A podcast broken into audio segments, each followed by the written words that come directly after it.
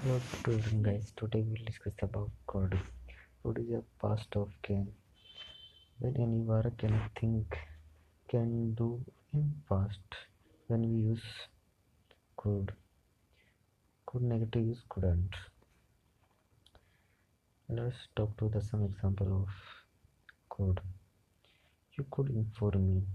You you couldn't face my father. I couldn't sleep well the whole night. I was so busy last day that I couldn't call you. Okay, that's it.